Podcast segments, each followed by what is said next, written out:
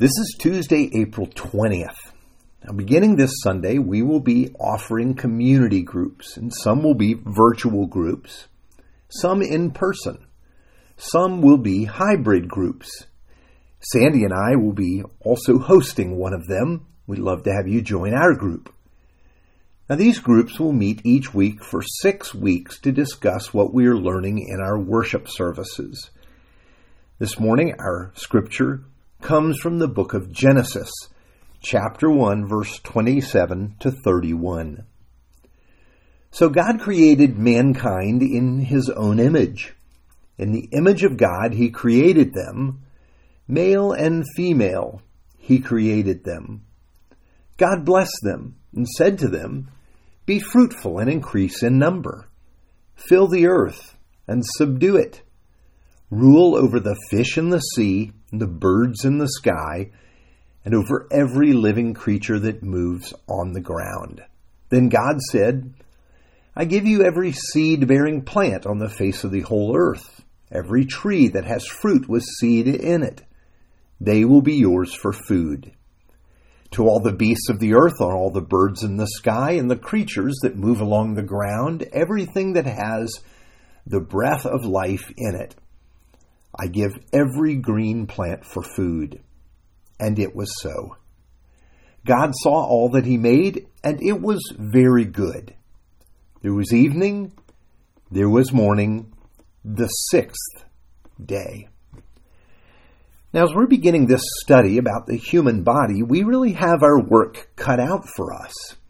Why? Well, often people of faith disregard the body, thinking that it's really not that important. We think of our life with God as spiritual, not bodily. The thought is that the physical world is somehow lesser or corrupt. Now, in the ancient world, a group of people called Gnostics believed that the physical world was created by a lesser deity. This is why the world is filled with strife and why it's corruptible, why there's death. Therefore, God was not to be found in the physical world at all, but in ascending to higher degrees of knowledge. Only then could God be found and known. But as in the words of creation, we find that God made the world physical. He made this physical world we're living in. It reflects His nature and His great love. Therefore, God can be found and known in the physical world. Indeed, seven times he pronounces his creation good. So the physical world is not a distraction from God. The opposite is really true. Everything we do in this physical world, we do with our bodies. Our life in God is lived in the body. Perhaps you heard the story of what happened to Jean Dominique Bauby. At one time, he edited the French magazine entitled Elle. But in 1995, he had a massive stroke. It left him almost completely disabled. Actually, he could only blink with his left eyelid. He could not move any other part of his body. He was completely locked in. Now, this is very difficult to imagine. Of course, he could use his brain, and amazingly, during the months before his death, he managed to write an entire book using only his eyelid, his left eyelid, to blink and signal letters and words. Now, as I read Bauby's story, I realized just how deeply our lives are tied to our bodies.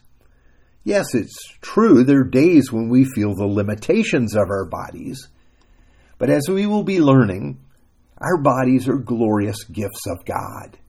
Indeed, as we will see, God came into a world, our world with a body just like our own.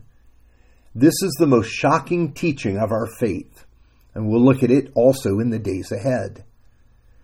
Suffice it to say today, just what God said when He made our bodies. It was very good.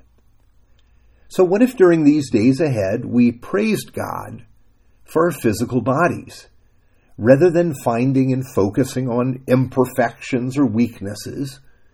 What if we rejoiced in the good gift God has given to us? Let's start there. Let's pray. Abba, Father, I can easily find things wrong with my body, but I refuse to do that today. Instead, I thank you for my eyelids that can move and my eyes as well. Help me to marvel at the glory of your creation and to give thanks to you. For in the name of Jesus we pray. Amen.